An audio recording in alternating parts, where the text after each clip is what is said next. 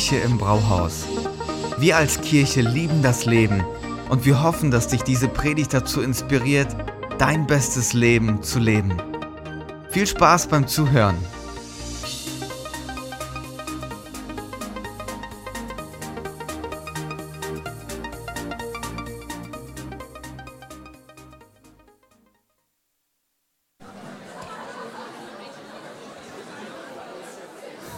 Okay. Ich glaube, da haben wir einen ganz guten Punkt getroffen mit der Frage. Und die ist auch tatsächlich eine super, super, super Überleitung äh, in unsere Predigt heute. Für unsere neue Predigtreihe. Jesus ist. Punkt, Punkt, Punkt. Und da wollen wir uns immer einige Eigenschaften anschauen über Jesus. Und heute ist äh, so gesagt der Kickoff, Kickoff auch dafür, nicht nur für die Live-Group, sondern auch für diese neue Predigtreihe Richtung Ostern. So, was sind eure Lieblingsbands, eure Lieblingsmusikrichtung? Ähm, gut, jetzt sind ein paar viele Leute, die ich fragen müsste. Äh, aber vielleicht hat der ein oder andere, vielleicht vor allem von den älteren Herrschaften, äh, die Beatles genannt. Kann ja sein. Ne? Ähm, es war 1966, als man John Lennon, den, den Frontmann der Beatles, interviewt hat in England. Ähm, der, und die, ba die Band war zu dem Zeitpunkt auf ihrem Höhepunkt. Die war weltberühmt, alle kannten sie, vor allem in England, aber auch in den USA, aber auch hier in Deutschland. Und wie gesagt, 66 gab es dieses Interview, wo er behauptete und sagte, und dafür gab es einen riesen Aufschrei, vor allem dann in den USA, er sagte, das Christentum wird vergehen, es wird verschwinden und schrumpfen. Darüber brauche ich nicht zu diskutieren. Ich habe Recht und ich werde Recht behalten. Wir sind, also wir, die Beatles, sagte er, sind gerade populärer und bekannter als Jesus. Ich weiß nicht, was zuerst dahinscheiden wird, Rock'n'Roll oder das Christentum. Jesus war in Ordnung, aber seine Jünger waren dumm und einfältig. So viel dazu. Wenn du The Beatles gesagt hast, naja, okay, äh, vielleicht überlegst du es dir nochmal. Ähm, das waren jedenfalls seine Worte von John Lennon. Ja, das Christentum wird verschwinden und vergehen und ich brauche nicht zu diskutieren, sagt er, ich habe Recht und werde Recht behalten. Gut, vieles ist seitdem verschwunden und vergangen, inklusive John Lennon, aber das Christentum nicht das Christentum nicht und Jesus ist immer noch bekannter als die Beatles, vor allem wenn du die jüngeren Leute vielleicht fragst. Er hatte nicht recht, er sollte nicht recht behalten. Timothy Keller schreibt dazu, praktisch alle großen Religionen verzeichnen eine wachsende Zahl von Anhängern. Das Christentum verzeichnet vor allem in den Entwicklungsländern ein explosionsartiges Wachstum. Also nicht nur Wachstum, sondern explosionsartig. Es ist wirklich Wahnsinn, was da passiert. Er schreibt, allein in Nigeria, also einem Land in Afrika, gibt es sechsmal mehr Anglikaner als in den gesamten Vereinigten Staaten. In Ghana gibt es mehr Presbyterianer als in den Vereinigten Staaten und Schottland zusammen. In Korea, in Südkorea, ist die Zahl der Christen innerhalb von 100 Jahren, das ist nicht viel, das ist ein langes Menschenleben, ist die Zahl der Christen innerhalb von 100 Jahren von 1% auf 40% der Bevölkerung gestiegen. Und Experten gehen davon aus, jetzt ja, haltet euch fest, dass das Gleiche in China geschehen wird. Wenn es in 50 Jahren eine halbe Milliarde chinesischer Christen gibt, wird das den Lauf der Menschheitsgeschichte verändern. Und in den meisten Fällen handelt es sich bei dem wachsenden Christentum nicht um einen von den Soziologen vorhergesagten, eher säkularisierten, oberflächlichen Glauben, sondern um einen robusten, übernatürlichen Glauben mit dem Glauben an Wunder, der Autorität der Schrift und mit persönlicher Bekehrung. So viel dazu John Lennon. So viel dazu. Jesus im Zentrum, das ist einer der Werte, den wir hier als Gemeinde haben, den wir als Kirche haben. Und das beschreibt eigentlich nicht nur einen unserer Werte, sondern die Menschheitsgeschichte, die Weltgeschichte. Denn seit Jesu Geburt hat sich unsere Zeitrechnung geändert. Vor seiner Geburt, nach Christi Geburt. Wir leben im Jahr 2024 nach Christus. Und nichts hat es bisher geschafft, Jesus diesen zentralen Punkt in unserer Zeitrechnung ja, streitig zu machen. Nicht die Beatles oder deine Lieblingsband, die du gerade genannt hast. Es bleibt Jesus, an dem sich die Zeit gewendet hat, der im Mittelpunkt steht. Und so war eben diese Prophezeiung von John Lennon keine. Er hatte nicht recht und wird auch nicht recht behalten in Zukunft. Interessant ist jedoch John Lennons Aussage über Jesus selbst. Er sagt ja nicht, dass Jesus, dass er nichts von ihm hält. Er sagt stattdessen, Jesus war in Ordnung. Jesus war in Ordnung nur seine Jünger waren dumm und einfältig. Auch interessant. Scheinbar wusste er auch ein bisschen was über Jesus und über die Bibel und über die Jünger. Die haben sich ja nicht immer gut angestellt. Also seine Einschätzung über Jesus ist, der war eigentlich in Ordnung. Das erinnert mich auch an Mahatma Gandhi, ne, auch einer der großen Nachdenker, Philosophen, Freiheitskämpfer des 20. Jahrhunderts, der sagte in einem Brief, dass Jesus einer der großen Lehrer der Menschheitsgeschichte war. Er jedoch nicht an ihn glauben kann als die einzige Wahrheit, als den Sohn Gottes. Und so ist Lennons, Jesus war in Ordnung und Gandhis, Jesus war ein großer Lehrer. Das hört, diese Sätze hören sich gut an erstmal. Vor allem für unsere toleranten westlichen Ohren von heute, das hört sich sehr gut an. Und das sind Einschätzungen über Jesus, die wir immer wieder auch von anderen Menschen hören. Aber das ist keine Einschätzung, die Jesus über sich selbst zuließ. Das ist keine Option, die er auch heute noch zulässt. So schreibt C.S. Lewis nämlich über die Zeit, als Jesus als Mensch hier auf der Erde wandelte, über die Reaktionen, die die Menschen ihm gegenüber hatten. Und zwar schreibt er, Jesus wurde nie als reiner Morallehrer angesehen. Diese Wirkung hatte er auf keinen der Menschen, die ihm begegneten. Er erzeugte vor allem drei Wirkungen, Hass, Terror oder Anbetung. Von milden Zustimmungsbekundungen war keine Spur, wie zu sagen, Jesus war in Ordnung oder ein guter Morallehrer. Die Menschen, die Jesus wirklich von Angesicht zu Angesicht getroffen haben, die kamen nicht mal auf die Idee, einfach zu sagen, ja, der hat eine ganz gute Lehre, kann man ein bisschen was rausnehmen, ist interessant. Hass, Terror oder das andere Extrem, Anbetung. Und doch scheiden sich auch heute noch die Geister und viele von uns müssen sich, oder alle von uns müssen uns am Ende entscheiden, wie wir über Jesus denken. Und viele nutzen dann trotzdem diesen dritten Mittelweg, den es nicht gibt, und sagen, Jesus war in Ordnung. Einige der Sachen, die er gesagt hat, die, die nehme ich für mich an, die passen für mich, er war ein ganz guter Lehrer. C.S. Lewis erneut, ich möchte es vorlesen, sagt es wieder besser, als ich es könnte. Und zwar schreibt er, ich versuche hier zu verhindern, dass jemand das wirklich, also er wird sehr deutlich, dass jemand wirklich das Dumme sagt, was die Leute oft über Jesus sagen. Ich bin bereit, Jesus als großen moralischen Lehrer zu akzeptieren, aber ich akzeptiere nicht seinen Anspruch, Gott zu sein. Das ist das Einzige, was wir nicht sagen dürfen. Ein Mensch, der nur ein Mensch war und die Art von Dingen sagte, die Jesus sagte, wäre kein großer Morallehrer. Er wäre entweder ein Verrückter oder er wäre der Teufel der Hölle. Du musst deine Wahl treffen. Entweder war und ist dieser Mann der Sohn Gottes oder ein Verrückter oder etwas Schlimmeres. Ihr könnt ihn für einen Narren halten, ihr könnt ihn anspucken und ihn als Dämon töten oder ihr könnt ihm zu Füßen fallen und ihn Herr und Gott nennen.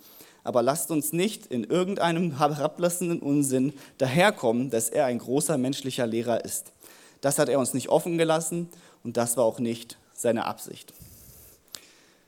Wir müssen eine Entscheidung treffen. Wir können nicht wie Lennon und Gandhi einfach davonlaufen und irgendeinen Mittelweg suchen, den es eigentlich gar nicht gibt. Aber jetzt kannst du hier immer noch sitzen und dich fragen, warum nicht? Warum nicht? Nur weil du das sagst? Warum muss ich mich entscheiden? Warum muss ich C.S. Lewis und dir zustimmen, dass ich mich entscheiden muss? Kann ich nicht das sagen, was Lennon gesagt hat und was Gandhi gesagt haben? Schließlich haben sie es ja gesagt. Und ich sage dir den Grund, warum wir das nicht können. Ich sage dir den Grund, warum wir uns entscheiden müssen und das ist Ostern. Ostern ist der Grund dafür, dass wir uns entscheiden müssen. Das ist unsere Predigtreihe hier zu Ostern. Und weil es Ostern eben gibt, reden wir in, über Jesus im Präsens und nicht in der Vergangenheitsform. Er sagte nicht nur, er spricht. Er behauptete nicht nur, er beansprucht auch heute noch. Und wenn er auf dieser Welt war und von den Toten auferstanden ist, dann bedeutet es, dass er auch heute noch lebt. Und wenn er heute lebt, dann bestätigt das, bestätigt diese Auferstehung alles, was er über sich selbst gesagt hatte. Ohne Ostern wäre Jesus tot. Brauchen wir nicht lang philosophieren, warum muss der auferstanden stehen? Weil er tot wäre. Er wäre nicht mehr da. Ohne, ohne Ostern wäre Jesus tot, sein Grab nicht leer und somit auch alle die Ansprüche, die er an sich selbst und seine Person getätigt hat, nichtig. Und Christen wären nebenher die dümmsten Menschen der Welt. So wie Paulus es sagt in 1. Korinther 15, wenn aber Christus nicht von den Toten auferweckt wurde, ist euer Glaube nichts als Selbstbetrug. Und ihr seid auch von eurer Schuld nicht frei. Ebenso wären auch alle verloren, die im Glauben an Christus gestorben sind. Wenn der Glaube an Christus uns nur für dieses Leben Hoffnung gibt, sind wir die bedauernswertesten Menschen unter allen. Tatsächlich aber ist Christus als erster von den Toten auferstanden. Nochmal, wenn Jesus auferstanden ist, bestätigt dies, weil er der Einzige ist, der das quasi damit ja, untermauert. Alle seine Aussagen werden dadurch bestätigt, dass er auferstanden ist, dass er Gottes Sohn ist. Und ich glaube daran, dass er auferstanden ist. Diese Kirche glaubt daran, dass Jesus auferstanden ist. Und deswegen dürfen wir auch heute eine Predigtreihe beginnen, die nicht lautet, Jesus war, Punkt, Punkt, Punkt, sondern Jesus ist. Weil wir glauben, dass er heute noch lebt und dass er heute noch den Anspruch hat und den er bestätigt hat als Sohn Gottes. Amen. Dafür sind wir hier. Das ist die Predigtreihe und ich bete jetzt mit uns und dann schauen wir einen Aspekt äh, an, den die Bibel über Jesus nennt. Himmlischer Vater, wir danken dir dafür, dass du heute hier bist. Du warst nicht nur in Kirchen, sondern bist es heute. Jesus, du bist heute hier, weil du auferstanden bist, weil du nicht mehr tot bist. Und deswegen dürfen wir einfach darüber nachdenken, wie du bist. Nicht wie du warst, wie du bist heute und was du uns heute zu sagen hast.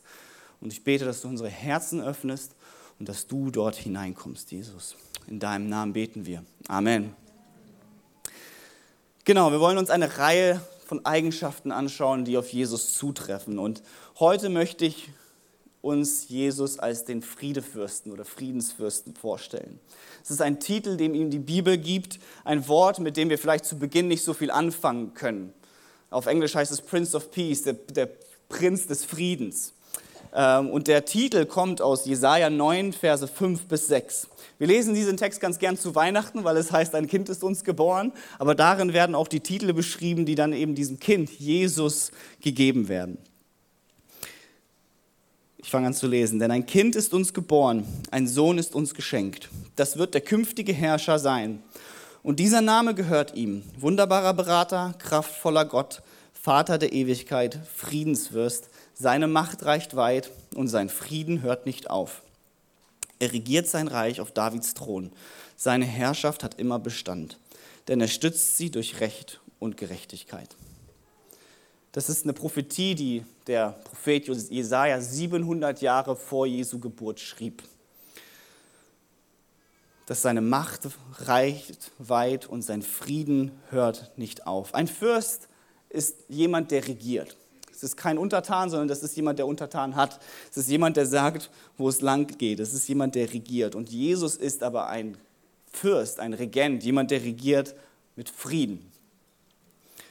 Die Leiter, die wir kennen, die Regierenden, die wir kennen, die Fürsten dieser Welt, die wir kennen, die regieren nicht mit Frieden. Wenn du darüber nachdenkst, die regieren mit Druck, die regieren mit Stress, die regieren mit Gewalt, mit Gier, mit Ellbogen, mit Krieg zum Teil, mit Ausbeutung und mindestens Hintergedanken. Aber Jesus regiert mit Frieden. Darüber kann man leicht hinweggehen, aber wenn du ein bisschen drüber nachdenkst und ich dich frage, verstehst du das, dann kannst du nicht mit Ja antworten, weil es keine Präzedenz gibt. Es gibt nichts, was wir erlebt haben in unserem Leben, was irgendwie dann rankommt, dass uns jemand mal mit Frieden geführt hat dass uns jemand mal so geführt hat, dass wir statt Druck Entspanntheit äh, verspüren, statt Deadlines wirklich Freiheit. Jesus sagt zu dem Sturm, er soll Ruhe geben und er gibt Ruhe. Wie gesagt, er führt ohne schlechtes Gewissen, ohne dass wir uns überarbeiten, ohne dass wir uns etwas verdienen müssen, ohne dass wir etwas beweisen müssen. Wenn wir das über einen Leiter hier auf unserer Welt sagen würden, dann würden wir sagen, wir haben keinen Leiter wenn wir uns nicht überarbeiten, wenn wir nichts beweisen müssen, wenn wir uns nicht präsentieren müssen. Dann haben wir keinen Leiter, dann ist er abwesend, dann haben wir ein Machtvakuum. Das sind dann die Sachen, die wir sagen. Aber Jesus führt dennoch mit Frieden, ohne Stress. Er regiert mit dem Wort, nicht mit der Faust. Er regiert und Gefangene und Sklaven werden frei, Schuld wird vergeben, Blinde sehen. Das ist der Frieden, mit dem er regiert.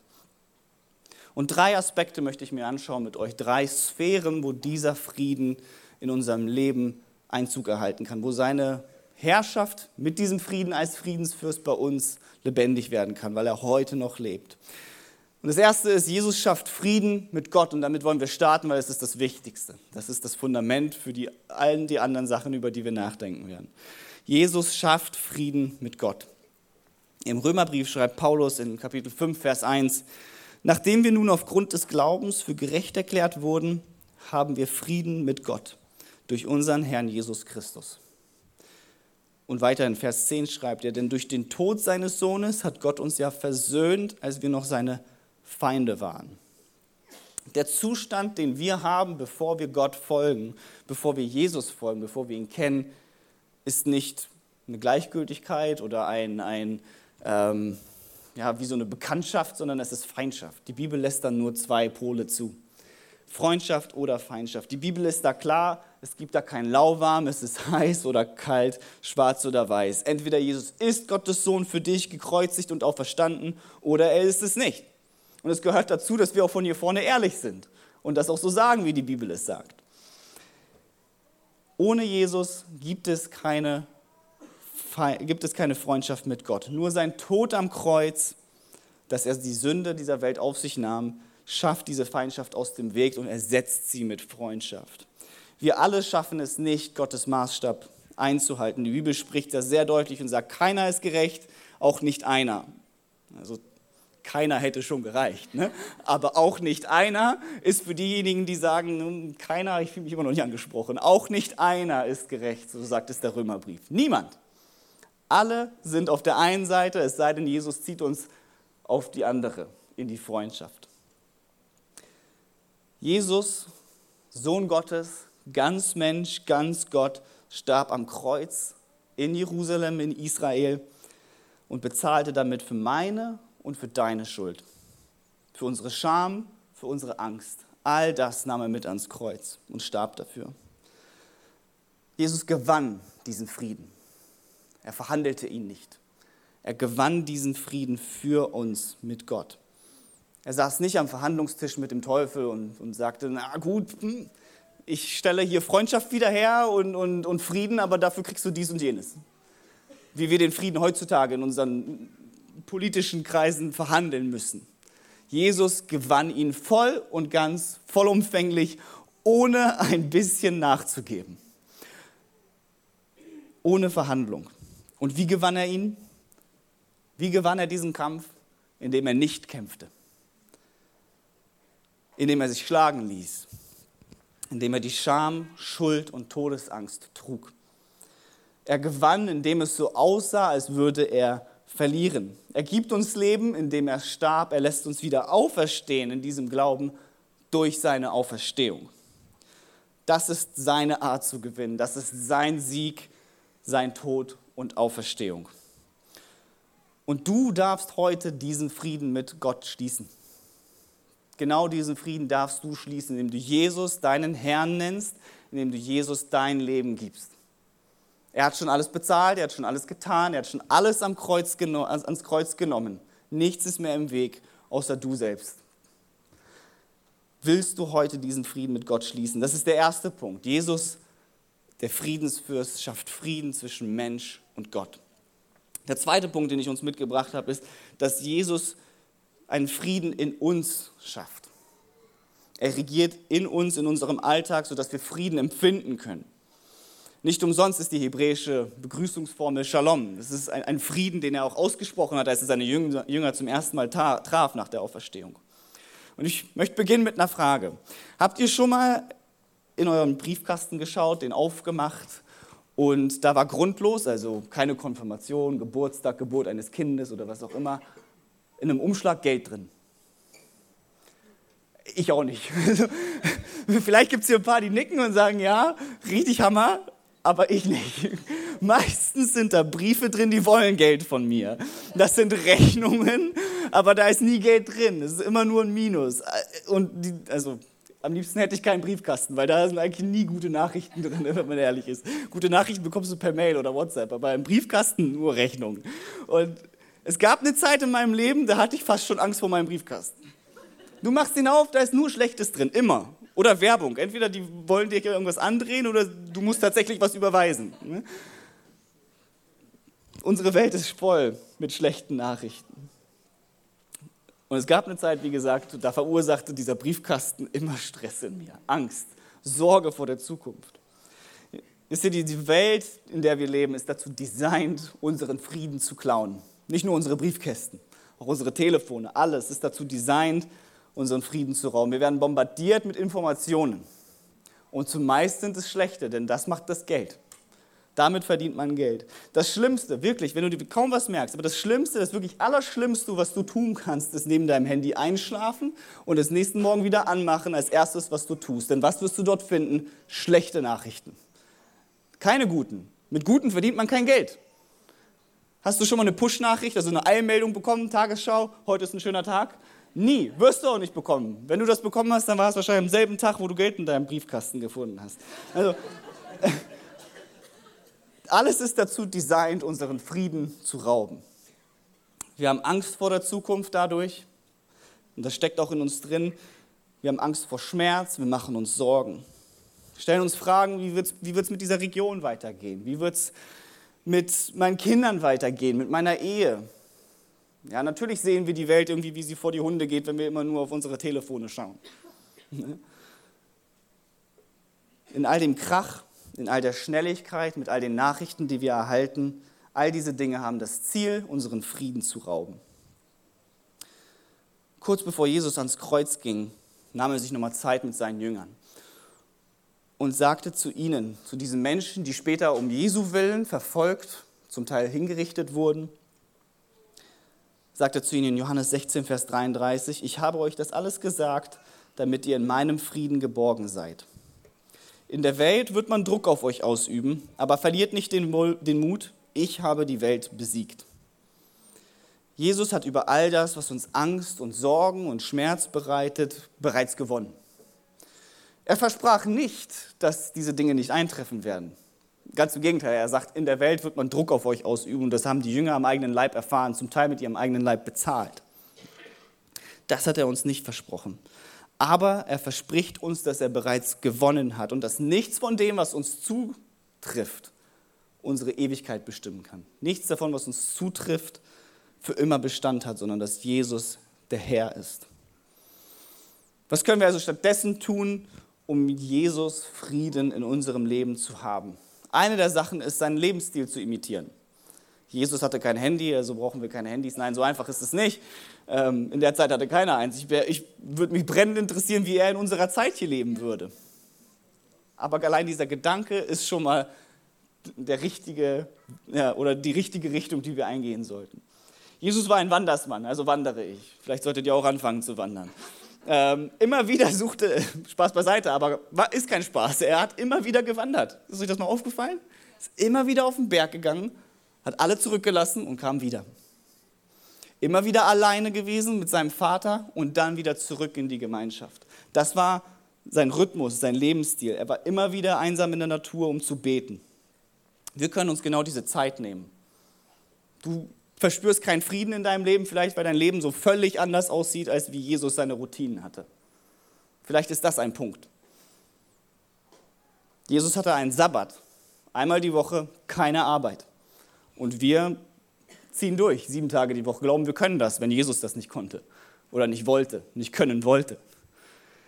Vielleicht hast du keinen Frieden, weil du eben einen Lebensstil hast, der anders ist als der, den Jesus hat. Und so lade ich dich ein, lies die Evangelien und einfach mal mit der Brille, wie hat er sein tägliches Leben gelebt? Eine andere Sache, die wir tun können, außer seinen Lebensstil zu imitieren, ist, was wir in Philippa 4, 6 bis 7 lesen. Dort heißt es, sorgt euch um nichts, das wäre schade, wenn der Satz dort zu Ende wäre und keine Alternative wäre, aber es steht, sondern in allen Dingen lasst euer Bitten in Gebet und Flehen mit Danksagung vor Gott, für Gott kund werden. Der Friede Gottes, der höher ist als alle Vernunft, wird eure Herzen und Sinne in Christus Jesus bewahren. Jesus ist, Jesus lebt. Und deswegen können wir mit Bitten und im Gebet und Flehen und Anbetung vor ihn kommen mit allem zu ihm kommen und sein Frieden wird in deinem Leben erlebbar. Wie, das weiß ich nicht. Das mag vielleicht für jeden von uns auch individuell sein. Aber dass es passieren wird, wenn wir uns an ihn wenden, das ist gewiss. Das verspricht uns hier die Bibel. Wir haben heute Menschen hier und unter uns, die sich wie getrieben fühlen, die Angst haben, die Depressionen haben. Darüber haben wir vorhin erst in dem Gebetsmoment gehört. Vielleicht Menschen, die kurz vorm Burnout sind, mittendrin sind oder gerade erst raus und sich fragen und Angst haben, dass es wiederkommt. Und in Jesu Namen beten wir, dass der Friedefürst genau da reinkommt und seinen, mit seinem Frieden regiert. Wir dürfen mit, zu ihm mit all dem kommen. Ihm ist das nicht egal. Er regiert in Frieden. Wo, wo wir mit ihm leben, da, da hat eigentlich Burnout keinen Platz. Denn Überarbeitung war nie in seinem Sinne. Frieden, Ruhe, Ausruhen, Zufriedenheit ist in seinem Sinne. Und wenn das noch nicht in deinem Leben ist, dann beten wir dafür, dass das reinkommt und dass Jesus, richte deinen Blick auf ihn. Er will dir diesen Frieden geben. Er will in deinem Leben mit Frieden regieren. Und wenn du dich getrieben fühlst, dann ist das nicht sein Wille. So regiert man nicht, wenn man mit Frieden regiert, wenn Menschen zu wenig schlafen. Wir haben aber auch Menschen hier, denen der Schmerz den Frieden nimmt. Der Schmerz, dass ihnen etwas zugestoßen ist, dass sie Menschen verloren haben, die ihnen kostbar waren. Ehepaare, die Kinder haben oder hatten, die sie verloren haben, nach vielen Umarmungen oder noch im Bauch der Mutter. Und dieser Schmerz kann uns den Frieden rauben, weil er nicht geht, weil er da ist. Oder einen anderen Verlust, den wir haben, der uns den Frieden raubt. Und ich möchte euch sagen, dass ihr damit nicht alleine seid, und dass wenn auch keiner euch versteht und ich euch nicht verstehen werde oder jemand anders, der hier vorne steht und schöne Sachen sagt, aber Jesus versteht euch. Jesus versteht euch und er fühlt mit wie niemand anders. Und ich möchte nicht, dass das wie eine Floskel klingt, deswegen möchte ich das ein bisschen auspacken. Auch wenn dich niemand versteht und dein Schmerz, der dir den Frieden raubt, Jesus versteht dich. Warum? Nicht, weil du es ihm erklärt hast oder nicht, weil du es ihm erklären musst, sondern Jesus erfuhr Schmerz wie niemand zuvor und niemals nach ihm empfinden wird. Timothy Keller erneut argumentiert diese, diese Aussage, diese Behauptung, dass er Schmerz wie niemand zuvor und niemand danach empfand, argumentiert er, indem er Jesus, Jesu Tod mit dem von, von Märtyrern vergleicht, die am Ende aufgrund ihres Glaubens an Jesus gestorben sind. Und zum Teil sind diese Menschen, die für Jesus gestorben sind, deutlich ruhiger gestorben und mit mehr Zuversicht als Jesus selbst. Wie beispielsweise Hugh Latimer und, und Mr. Nicholas Ridley. Die sind äh, für ihre protestantischen Überzeugungen in Oxford 1555 verbrannt worden auf dem Scheiterhaufen. Und während man es angezündet hat, sagte der eine zu dem anderen, Seien Sie guten Mutes, Mr. Ridley. Wir werden heute durch Gottes Gnade eine solche Kerze in England anzünden, die, wie ich hoffe, niemals erlöschen wird. Das sind Menschen, die sind für Jesus gestorben, ruhig, bewusst mit, und, und ihnen war es fast eine Ehre, für Jesus zu sterben. Und wenn wir das aber vergleichen mit dem, wie Jesus starb, mit dem, wie Jesus seinem Tod entgegenblickte, es könnte unterschiedlicher nicht sein. Er war überwältigt von Schmerz. Er hatte Todesangst. Er hatte so eine Angst, dass er im Garten Gethsemane sogar Gott darum bat, ob es nicht einen anderen Weg gibt. Und da haben wir Menschen später, die sterben für Jesus und sagen, alles fein. Nehmt mich. Ich sterbe gerne für meinen Herr. Und derjenige, für den sie starben, der will am liebsten den Ausweg haben. Warum? Sein Tod am Kreuz, so fürchterlich er auch war und ist, es ist ein langsamer Tod, Erstickung durch, durch, oder Tod durch Erstickung und Blutverlust. Aber es gibt Märtyrer, die wurden auch gekreuzigt. Nach ihm. Aufgrund den Glauben an ihm. Die eben viel mehr Ruhe hatten. Und es gibt Menschen, die wurden getötet rein wissenschaftlich mit größerer Qual, als Jesus sie wahrscheinlich rein körperlich erfahren hat. Aber es ist eben viel, viel mehr als das, was er erfahren hat an Schmerz. Keller schreibt dazu, wieder besser, als ich je sagen könnte. Um Jesu Leiden am Ende der Evangelien zu verstehen, müssen wir uns daran erinnern, wie er am Anfang der Evangelien vorgestellt wurde. Johannes führt uns in das geheimnisvolle, aber entscheidende Konzept des dreieinigen Gottes ein. Der Sohn Gottes ist nicht geschaffen, sondern nahm an der Schöpfung teil und lebte durch alle Ewigkeit hindurch in einer Beziehung der absoluten Intimität und Liebe. Aber am Ende seines Lebens wurde er vom Vater getrennt. Es kann keine größere Qual geben als der Verlust der Beziehung, die wir verzweifelt brauchen. Wenn eine flüchtige Bekanntschaft sich uns gegenüber ändert, uns kritisiert und sagt, sie möchte uns nicht wiedersehen, dann ist das schmerzhaft. Wenn jemand, den du datest, dasselbe tut, ist es schmerzhafter. Aber wenn dein Partner dir das antut oder wenn einer deiner Eltern dir das antut, wenn du noch ein Kind bist, ist der psychologische Schaden unendlich viel größer, je stärker die Beziehung ist.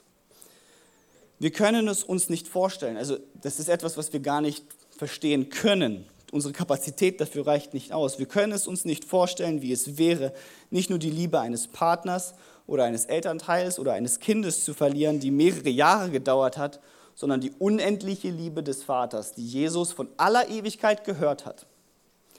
Das Leiden Jesu wäre auf ewig unerträglich gewesen. Die christliche Theologie hat immer anerkannt, dass Jesus dies stellvertretend für uns trug, den unendlichen Ausschluss von Gott, welchen die Menschheit verdient hat. Als wir anfangs hier gesungen haben, unsere Lieder, da kam mir ein Gedanke, als ich aufs Kreuz geschaut habe und mal gucken, ob ich den zu Ende bringe. Ähm, kurz vor dem Gottesdienst kam meine Tochter zu mir gerannt in meine Arme.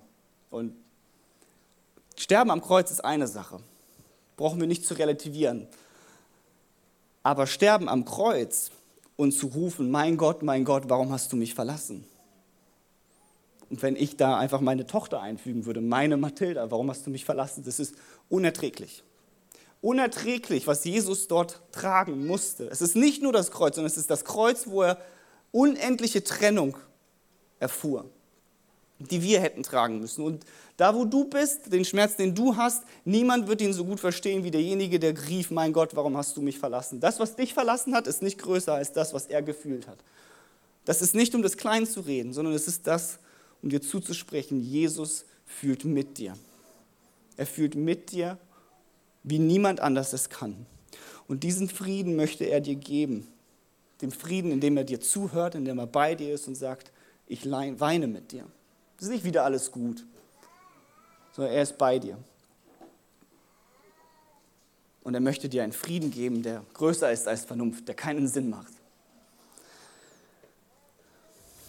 Den dritten Punkt, den wir uns anschauen möchten, ist, dass uns Jesus Frieden geben kann mit anderen. Frieden mit anderen, mit, in der Beziehung zu anderen Menschen.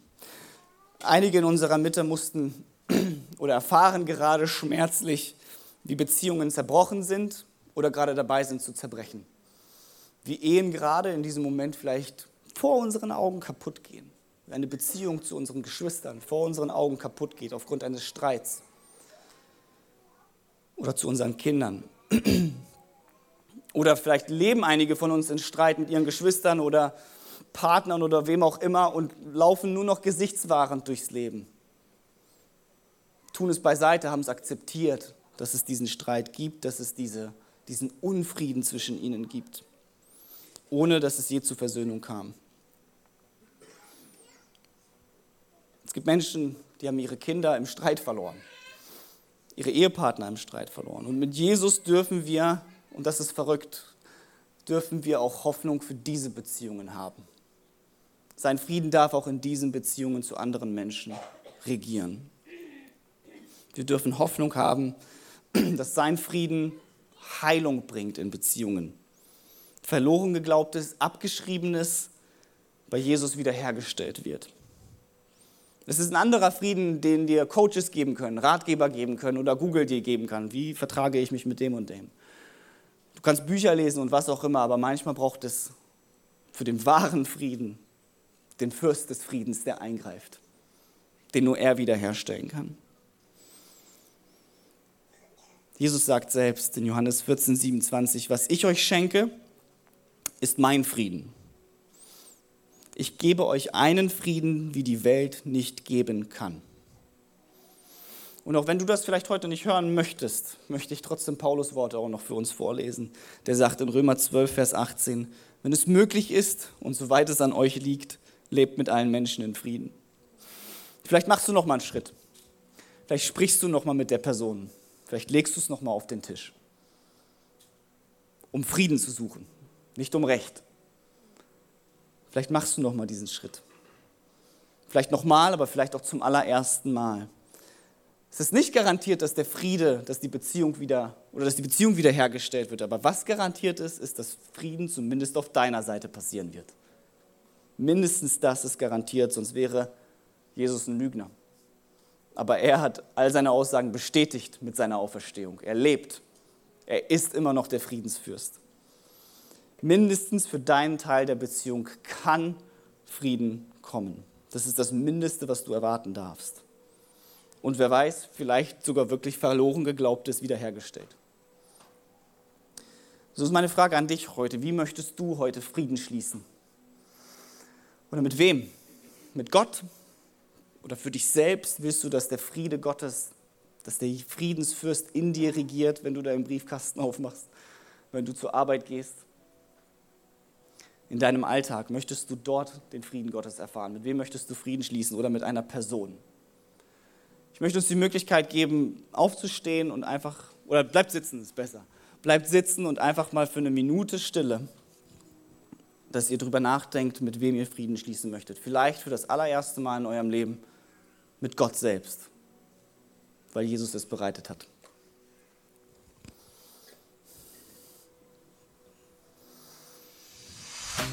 Vielen Dank fürs Zuhören. Wenn du eine Frage hast, kannst du uns gerne eine E-Mail an info at kirche-im-brauhaus.de schreiben. Wir geben unser Bestes, um deine Fragen zu beantworten. Bis zum nächsten Mal beim Predigt-Podcast der Kirche im Brauhaus.